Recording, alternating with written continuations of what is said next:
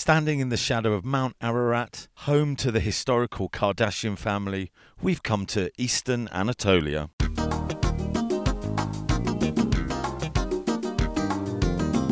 From the latest on Caribbean cruises to kosher safaris, pilgrimages to Jewish Eastern Europe, and award winning wines and international cuisine in sun drenched Tel Aviv. Sit back and enjoy the trip with the travel edition of the Jerusalem Post podcast. David, have you read the weather forecast? I've read the weather forecast and I am in trepidation. I've grown a beard having read the weather forecast. I forecast. tried to grow a beard, but I, I've grown whiskers. I, I'm afraid I'm not very. Um, Once you hit puberty, I think you'll be all right with that. But it's going to be cold, how cold? bloody cold. Okay. Well, let's put it this way. Today, as we're sitting here in Ben Gurion Airport, about to make our way across to our destination, it right now is minus 15 Celsius, which in Fahrenheit is, Mr. Accountant. like zero Fahrenheit or, So or close. Very. Have you brought long johns? I mean, we're only going for two days. I have a suitcase full of layers of clothing. I've got thermals, I've got underlayers, I've got hoodies, I've got gillets or gullets. What are they called? Oh, Gilet. gi- a gilet. a gilet, and then I've got a coat, a woolly hat, a scarf, a buff, gloves. I'm hopeful that I might actually be able to get up off the bed once I've dressed myself. God, your poor child. Imagine what you must have done to him when he was a kid in the cold. oh no, I let him freeze. So we are off to Turkey. Thanks very much to. the Turkish Tourism Authority and Turkish Airlines. We're headed, first of all, to Istanbul, where we're looking forward to a breakfast. And a Uh, couple of hours sleep because as we are recording, it is midnight. again, thanks to our hosts, we're um, going to be camping down in a hotel on the brand new airport in Istanbul. And then we're heading about as far from Tel Aviv to Istanbul again, but this time within Turkey We are going to be on the border with Armenia, and close to Georgia. And to our right is Iran, We're headed to the city of Kars.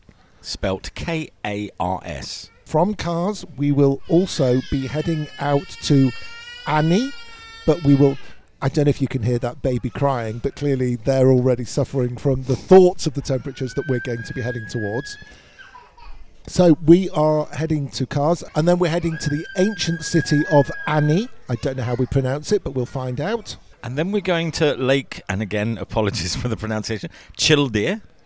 And it will be very chilly in Childir. Anyway, that's what's coming up on the pod this time. But before we board, which we have to do in a few moments' time, as ever, a quiz question. Okay, here's the quiz question.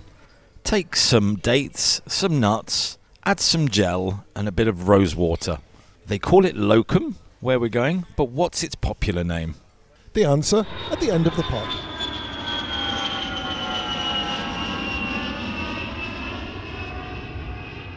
David, what time is it now? I've got no idea. You know, they talk about jet lag when you travel, I don't know, from Israel to to New Zealand or something like that. We've travelled two hours to Turkey, and I've got no Was- idea what day It it wasn't is. even a two-hour flight, but we, we've been having. It was an lovely- amazing flight. Yeah.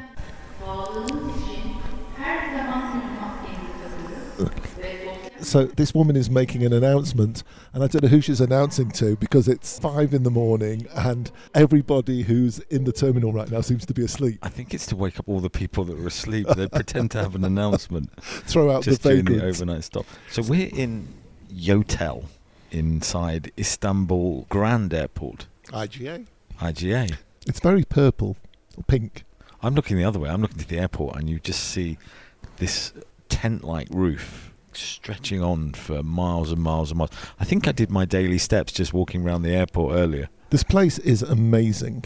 Huge. It really is. So from here, when the rest of our group, we're travelling with a Mm. group of other Israeli journalists, when they wake up, if you could see them now, Yes. we're surrounded by bodies Yeah. stretched out. A couple of young influencers who can't cope with staying up for more than a couple of hours, so they've gone to sleep. Yeah, the only person that we've got who, who's still with us is one of the group from Turkish Airlines who's going to be with us the whole time. And she is, I think she's actually in the middle of doing a research paper. For us, It would be very nice. I think you did keep company. asking lots of questions earlier. It's fascinating. It, do you know what? I had no idea just how many visitors came from Israel to Turkey, but especially pre-COVID. Pre-COVID, it was the number one destination for Israelis, and I think more than two million tourists. Two, went- 2.3 million, which is 500,000 more than second place United States. It's incredible. yeah. Anyway, in a short while, we are going to be heading on to flight number two. off to Kars from Istanbul. And I think the intention in the short to medium term is once Kars is really up and running, there'll be a direct flight from Israel. They hope straight to Kars. It'll be outside of the Golan Heights, one of, if not the closest skiing destination to Israel. So stay with us and we'll find out what life is like in Kars. Listening to the Jerusalem Post podcast travel edition with Mark Gordon and David Harris. So we finally got to Kars. It is a bit chilly. Would you say, David? It's absolutely fine for five minutes, ten minutes, but tomorrow we're going to be out in the wilderness for three hours. So I think that might be a bit parky, but it's enough of us complaining about the weather. Is, is that a wolf heading in our direction? Where? Oh, behind the tree. Oh my! So there's three fir trees just outside our hotel, and beneath them, it's a hound, isn't it? It's a very, very large dog, but he seems very friendly. So hopefully he likes podcasters and isn't hungry. So far, everybody here has been very friendly. We've got a very warm welcome at the Hotel Cheltikov, which is where we are being hosted. We are in a 19th century Russian mansion house. It has maintained most of the features from the 19th century. When you get into the room, the wooden windows, the wooden floors, the door masonry is just spectacular. But if you look at the extreme weather conditions here, it's not surprising that you see the cracks and so on on the outside. But the bedrooms, just the, the woodwork, and behind us, we've got the door into the hotel, and this is solid wood carved with flowers and circular patterns, very much in keeping with much of what you would see in Eastern Europe. And I think that's what you're going to see in this part of Kars in the old town. It's very much Russian built. As we came in from the airport, there was a lot more modern building and in a much more Turkish style. But round here, there are big, old, dark Russian houses. Around the corner from the hotel, and we hopefully we'll be going there later today or tomorrow, there is a very large castle overlooking this hotel. in the course of the next few minutes, you will hear another voice. Hopefully, you'll hear many voices, but the first voice you will probably hear is that of Alfie, who is our tour guide, and he is going to be taking us over the next two days to some very interesting places to eat. So my name is Alp Arslan, but all my friends calls me as Alfie. I'm guiding all around Turkey, but in the winter mostly the tour guides are guiding in Kars. Kars is the city. I call the Kars as like Snow White City because in Kars you do see many historical places. I mean, mostly are coming from Armenians and Russians. You know what I mean? And later on, the Ottoman and Seljuks built some stuff as well, the castle and etc. Kars just gives you the history, and in the night, if you want to have some fun, you know what I mean. If you want to watch some traditional dances, there are many places to visit. Over the next couple of days, we'll hear your voice quite a bit, but right now, I'd love to hear, if you would, a minute on the food of this region because you're about to take us to eat. So, what type of food are we going to see? So is quite popular with goose all around Turkey. In the winter, what they do, they just cut the goose, and later on they just put many salt around it. They just let it dry on the cold weather. You know what I mean? In the winter, and in the summer they just cook it, and during the time even in the winter as well. And the second one, the lamb shank. Around here they call it as piti. We call the goose as kaz. Uh, it's quite similar to English, right? And the piti, it's quite popular in Iran. It's proper Iranian food. But later on, the, the region brings everything together. You know what I mean? The, the Iran takes about like four hours from here. The Armenia takes about an hour from here. You know what I mean? The Georgia and all the all around the region, they do the same. The lamb shank. Now, I'm vegetarian, but there is vegetarian food in this region, isn't there? It's not just goose and lamb shank. Yes, there are some, but not too much. You know what I mean? Mostly the soups. There are different type of soups. That we, one of them we call it as everik, which is the most popular one. The everik is a kind of plant. You know what I mean? They just collect it and they just make the soup of it with yogurt. We call it as yogurt soup as well. Served hot or cold? That one is hot.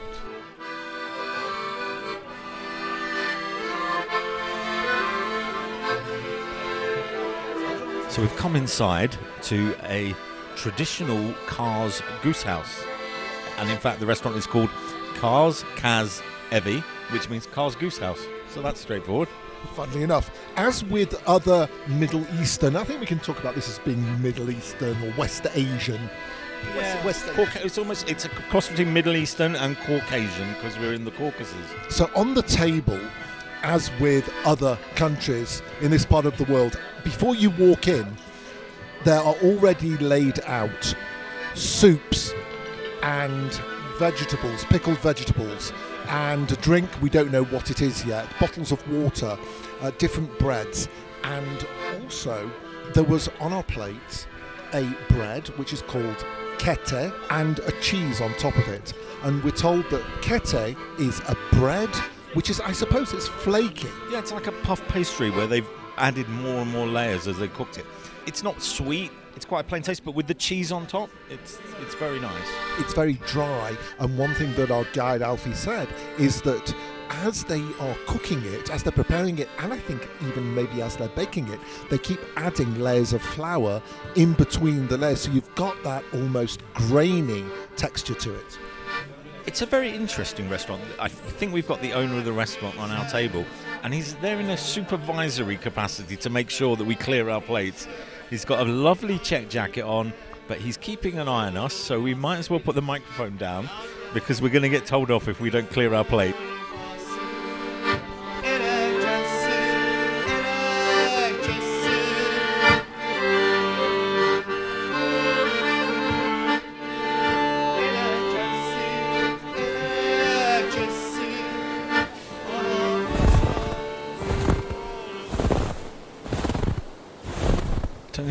Hear the sound, but there's snow crunching underfoot as we walk by the river in the centre of Kars. Tell us a bit about where we've been, David. Kars is a very unusual place to visit.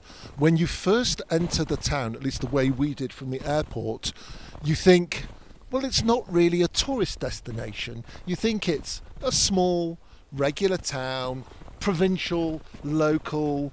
A few shops have closed down. There's some discount stores. There's also your regular mix of supermarkets. And there's a, a store selling beds and so on. And then you come to the other side of town. And first thing you see on a precipice is Kars Castle. It's on basalt rock. And the first thing I said to Mark was, it reminds me of Edinburgh Castle. For those of you who are familiar with Edinburgh Castle, it's the same idea. It's got this stunning view of the whole of the surrounding area. I don't know if we're going to be climbing up or not. I think we're probably too old to climb up. But the view from up there must be incredible. So the castle was built in and around the 12th century by the ambassadors of the Seljuks. The name given was Sultan Melik. As well as the castle, a number of outbuildings were built up on this hill. But all that remains now is the castle. But the castle seems pretty much intact from down here. Great big Turkish flag overlooking the river and the walkway by the river. In front of me, uh, two or three towers and churches. It really is picturesque and you know a winter wonderland. Just one more note. If you are thinking of coming to Kars, first of all, of course, it is uh, available all year round, but really, for, as far as Turks are concerned, it's a winter destination. Close by, there are skiing resorts and so on. But if you're looking for accommodation in Kars itself, aside from the hotel that we that we're staying at that we already mentioned to you, you may want to consider another hotel Katerina Sarai, which means Katerina Palace. which was named for one of the last of the uh, Russian empresses, and it lies in the shadow of the castle alongside the water. Outside is a burning brazier keeping people warm. And the entrance, we didn't go into any of the bedrooms, but the entrance hall is only small, is truly unique, it's magnificent, it's palatial.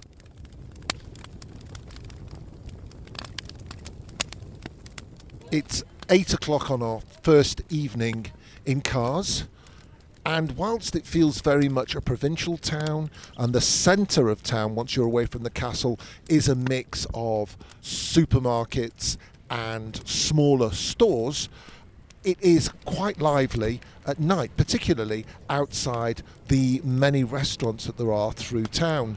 We're standing on one of the main streets outside a restaurant called Gastro Kars, and we've managed to warm ourselves up despite the way minus freezing temperature because very kindly uh, they have placed a couple of braziers outside the restaurant so people waiting to be seated or just people wandering by can heat up.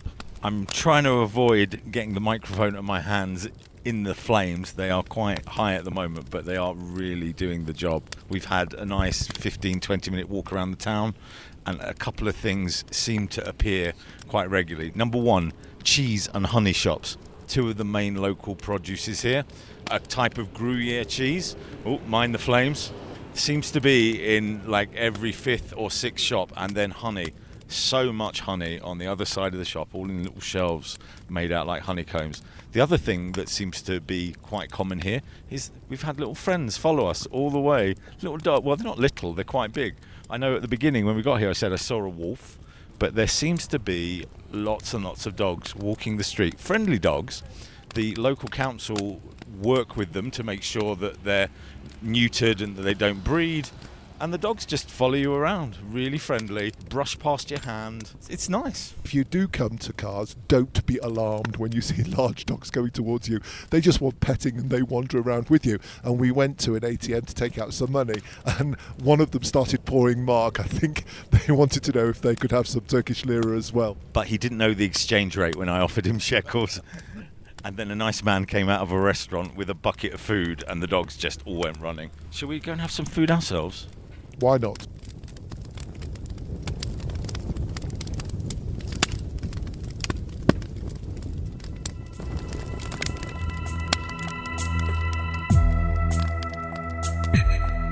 Kars Fact File Kars Harakani Airport can currently be reached via connections in Istanbul Grand Airport, flying Turkish Airlines.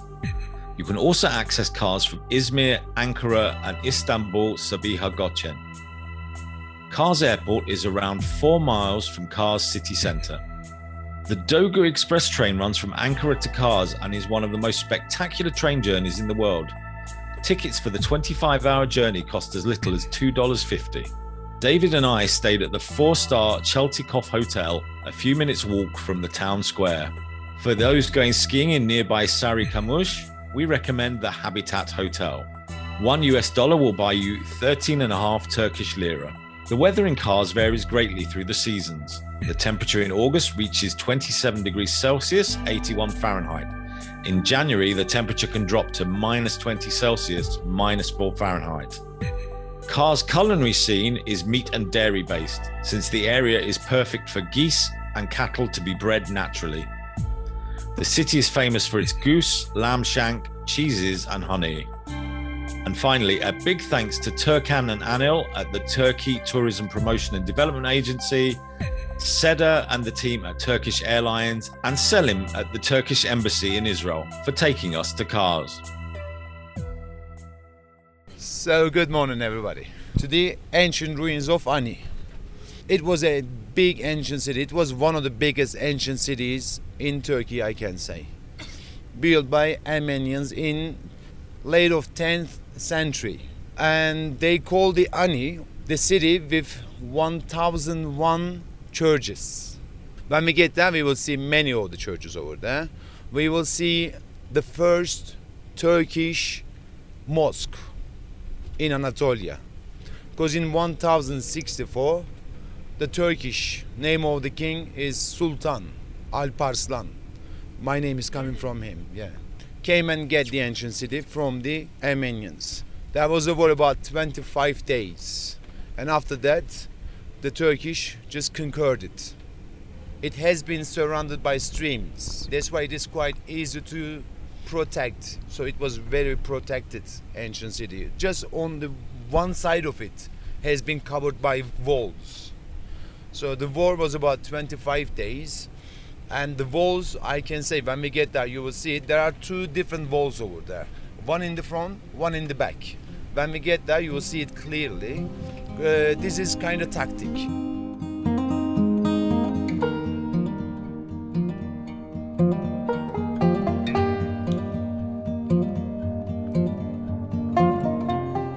As Alfie said, we were headed to Ani and we've made it. We are surrounded by snow. Mountains to our left, flat terrain stretching out in front of us. We're close to the border with Armenia. We're about an hour or a little bit more from Georgia in eastern Turkey, about an hour's journey from where we're staying in Kars. And we are surrounded by 1,000 year old buildings. We just went into a church which, which is basically intact. It's incredible. There is some uh, earthquake damage around, so none of the houses are standing, but this scene is peppered with churches, with the first Turkish mosque, with a Zoroastrian fire temple, and possibly, Mark, a synagogue. Yes, we can't really be sure, but we've walked maybe an hour around the ruins of Ani, the city of 1001 churches, and we've seen three churches, so there's about 998 to go. But just here, to my right, there is a window frame, a stone window frame, and on that stone window frame on either side are two Magen Davids, two stars of David. Possibly coincidence, possibly not. But then as you go further right and up into the rock, there is a carefully carved candelabra with seven sticks, which could possibly symbolize a menorah or Hanukkah. The, the ruin itself is quite small, possibly the size of a small house or a small shop. But could this be a possible trace of a Jewish community in ancient Ani? This site is built on one of the ancient routes connecting Europe with Asia. This was a city in its day of 35,000 people. It was the same size as or bigger than Istanbul. So, a thousand years ago, when the Jewish population of Europe and indeed the Jewish population of the Caucasus and the Stands were trying to make a living uh, by trading on the Silk route, on the spice route, nobody knows for sure, but it certainly is worth considering that Jewish people would certainly have come through this area, and the question as to whether this is a synagogue or not remains a mystery. What we do know for a fact is around 100 years ago in Kars, where we're staying, there was a Jewish community of around 25 to 40 people. So there are definitely traces of a Jewish community within the area.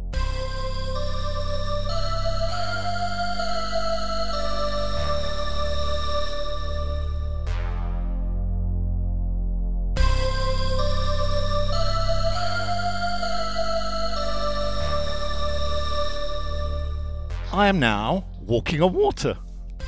Except, thankfully, in this minus 10 degrees Celsius beautiful scene, I am walking on ice. Welcome to Lake Childir.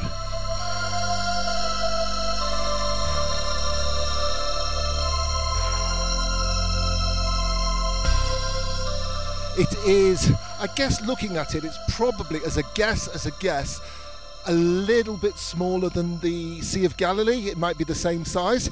And we are surrounded by people walking on a frozen lake. Now, as opposed to in the movies where you think you can see through to the water underneath, here we are on impacted snow which has become ice. It's thick, it stays this way for much of the year. We're going to find out what this gentleman is saying. Welcome. Thank you. You speak English? Yeah.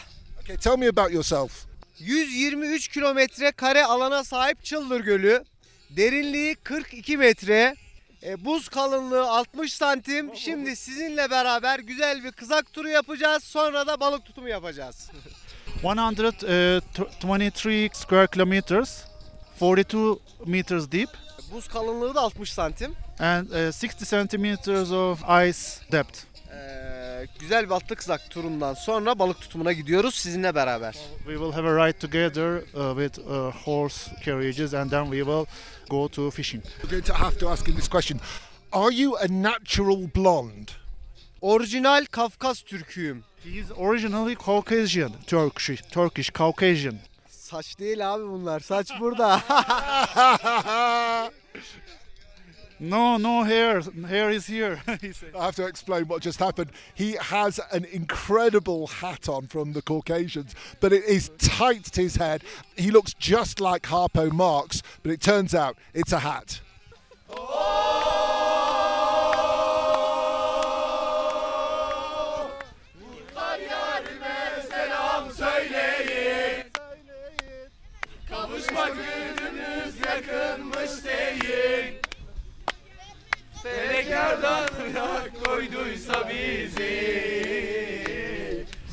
We're on a frozen lake surrounded by a group of young people in their 20s, and I think they've already been around the lake. They've done what we're about to do, and they're back and very happy.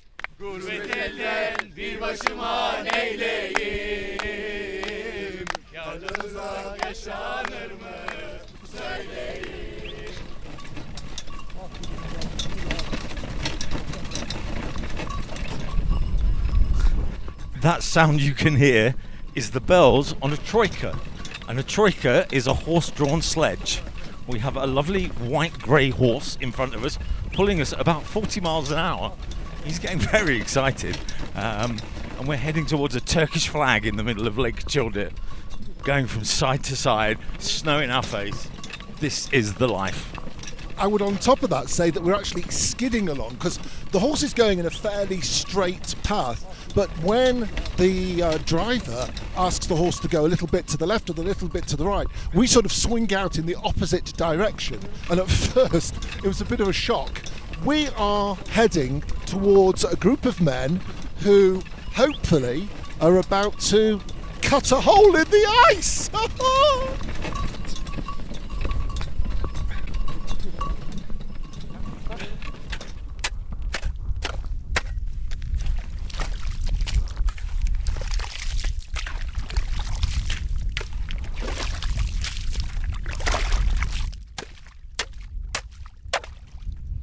So we are standing on Lake Childir and living up to its name. It is very, very chilly right now. We've got a bit of a blizzard. It's snowing. Mark is standing next to me. Mark, what on earth is that noise? That noise is a hole being dug in the ice. I think this hole was dug previously and allowed to freeze over, and I can see some rope going underneath the water, and I think this is linked to a fishing net. So it's been put under the net maybe earlier in the day, and now the fisherman is pulling out a net. Let's see if he's caught anything. The snow is really blowing up now as the net comes out. So far, it's empty, but there's a bit of resistance. Ah, fish number one. Oh, having just come from a very nice fish lunch eating carp, I think we've got reserves for dinner coming out now. It's a bit like a magician pulling handkerchiefs out of a pocket here. And he's going and he's going. It's a poor crop so far. Oh, what's that? Looks like a, a small fish. There we go. Number two. It's amazing that these fish can survive in the water this cold, but underneath the ice, I believe the temperature is much, much higher. So now he's putting the fish back in. Ah, and if I look 20 feet, or about seven meters in that direction, I don't know, 40 feet? 40 feet? David, how far away is that man? Your idea of 20 feet is very strange. 20 feet is three, four people lying down next to each other. They're, they're very tall here. That guy is about 100 people lying down next to each other. And now you know why when I park my car, it always hits the car next to it. so there is a man pulling a rope at the other end, and the fish have gone back in. which is a very strange way of fishing, getting the fish out and pushing them back in. It's almost like they're here all the time and they bring them out for the tourists. Kars'ın kurak toprağında Haliniz kalmamış mal Aşık mal Kurban mal We are now in the Pushkin restaurant and we're going to hear some music from a band called Arsik, which means in love. The instrument that they're playing, I, I've already forgotten the name of the instrument, but we'll find out. What is the name of this instrument? Balama. Balama. I was told it isn't an oud, but it's the same shape as an oud. It's got an incredibly long handle, at least a meter long, and we're about to hear the performance. And a big moustache seems to be a major qualification to be an expert at this music. Görüyorum buradan nehir Nil gibisi Ebedaş Nil gibisi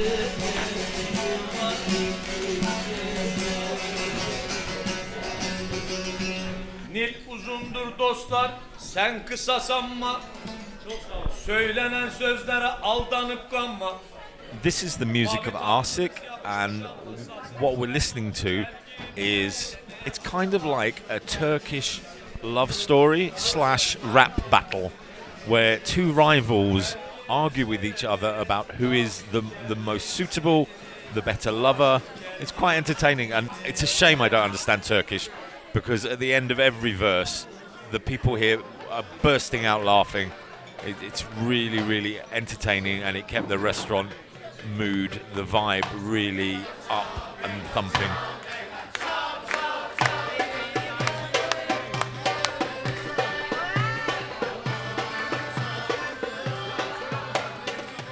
Quick word on the food in this restaurant called Pushkin.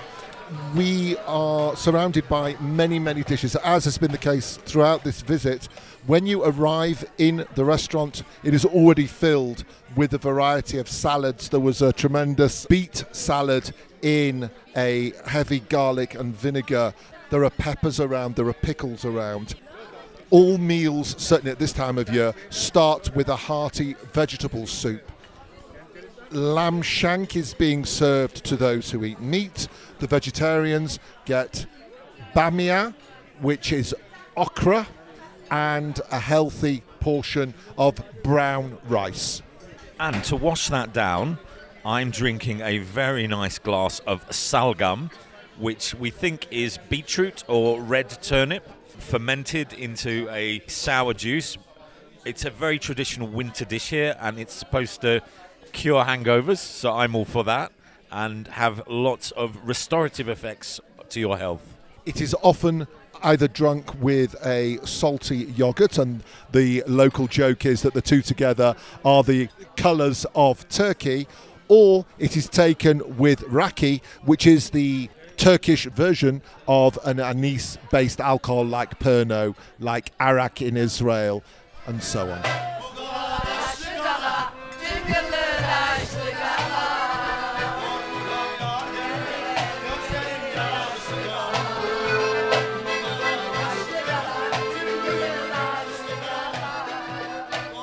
So we've had two different sets of singers. We're still at Pushkin. We've been here for hours.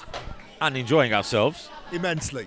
One of the singers we had was very familiar because he sang for us at lunch yesterday, but he had a different cloak on today. It's not purple, it's black. And yesterday he played accordion, today he played drums, and his friend played accordion. Interestingly, if you want to tip them, you take a, a note, a, a lira, Turkish lira, and you stick it between one of the squeezy bits on the accordion. Where there was a peg ready for the money. There's a peg already Yeah, there. Oh, brilliant. peg- Peg, you set it up. Now, I believe we have some uh, dancing from the Caucasus. Cau- Have you been drinking Efes malt beer? I have been drinking Efes malt beer, but I just can't say Caucasian properly. So, in, in Hebrew, and I think also in this region, they say Kafkaz, but in English we say Caucasian and the Caucasus, and this is referring to the area at the eastern side of Turkey and then those countries between the Black Sea and the Caspian Sea, which means Armenia, Georgia, and Azerbaijan. So the dress that these people are wearing is a mixture from those countries. So for those of you who may have seen the whirling dervishes, for example, the hat is very similar. Kind of like a furry fez. If you know a Moroccan fez, it's like a black fez with a little bit more fur around it. The colours that are being worn by both men and women are a mixture of, of a, a yellow gold and uh, red. And I noticed that, that one of the women is wearing, if you can imagine, like from the, the time of the stories of the Thousand and One Nights, where you would have a princess up in a tower, she's wearing that type of veil, which I guess also is from Arthurian legend. Or I Dream of Jeannie. that is a superb place to end this particular part of the two of us talking nonsense.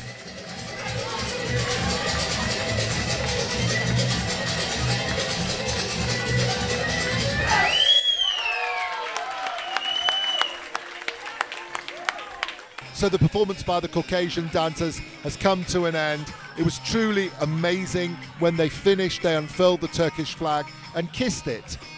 But the second set of singers made a very good point. They said that while this part of the world has its tensions, while there are Armenians and Georgians and obviously Turks, and they have their differences, the most important thing and the thing that will always win the day is love. You say love, David, but they did take a member of our party out, stick a board on top of her, and then start to throw knives at her chest. Luckily, they all landed on the board, so we're going home with as many people as we had at the beginning. At this point, as always, we ask you, as we draw to a close of the show, to like, to share, to follow us. And in this particular case, apart from writing a nice review, if you've got any questions about Kars, about the region, about how to get to Ani, anything like that, if you want to know about vegetarian food, other issues, you can do that by either contacting the Jerusalem Post or by sending a message through the review system. And now to the quiz question we set at the beginning of our trip. If you take dates and almonds, you add gel to them, and you add rose water, you get a food called lokum. But what is it better known as? And the answer is Turkish delight. And what better sentence or thought to sum up our trip other than say it really has been a Turkish delight. This is a raw area. They are hoping to expand tourism. The facilities here are still being developed. The potential is amazing, and we would say getting now. The prices are very low, there's lots to do, and there aren't the hundreds of thousands of tourists yet that the Turkish government hope will come here soon. There was a moment today when we were walking around in the city of Ani, in the snow, buildings in the background in contrast, and I just turned around and I said to David, Can you hear that? There was absolutely nothing. Silence. The most amazing white and brown panorama and silence. This is a very, very underdeveloped, pure area. If that's your sort of tourism, this is really the place to come. It was just a truly different experience. So, all it remains is for us to go to sleep, head for the airport tom- uh, tomorrow, and then edit all of this so you get a great podcast. We'll see you the next time on the travel edition of the Jerusalem Post podcast. Goodbye from me and I'm off to the airport to get some Turkish delight duty free. Goodbye from me too.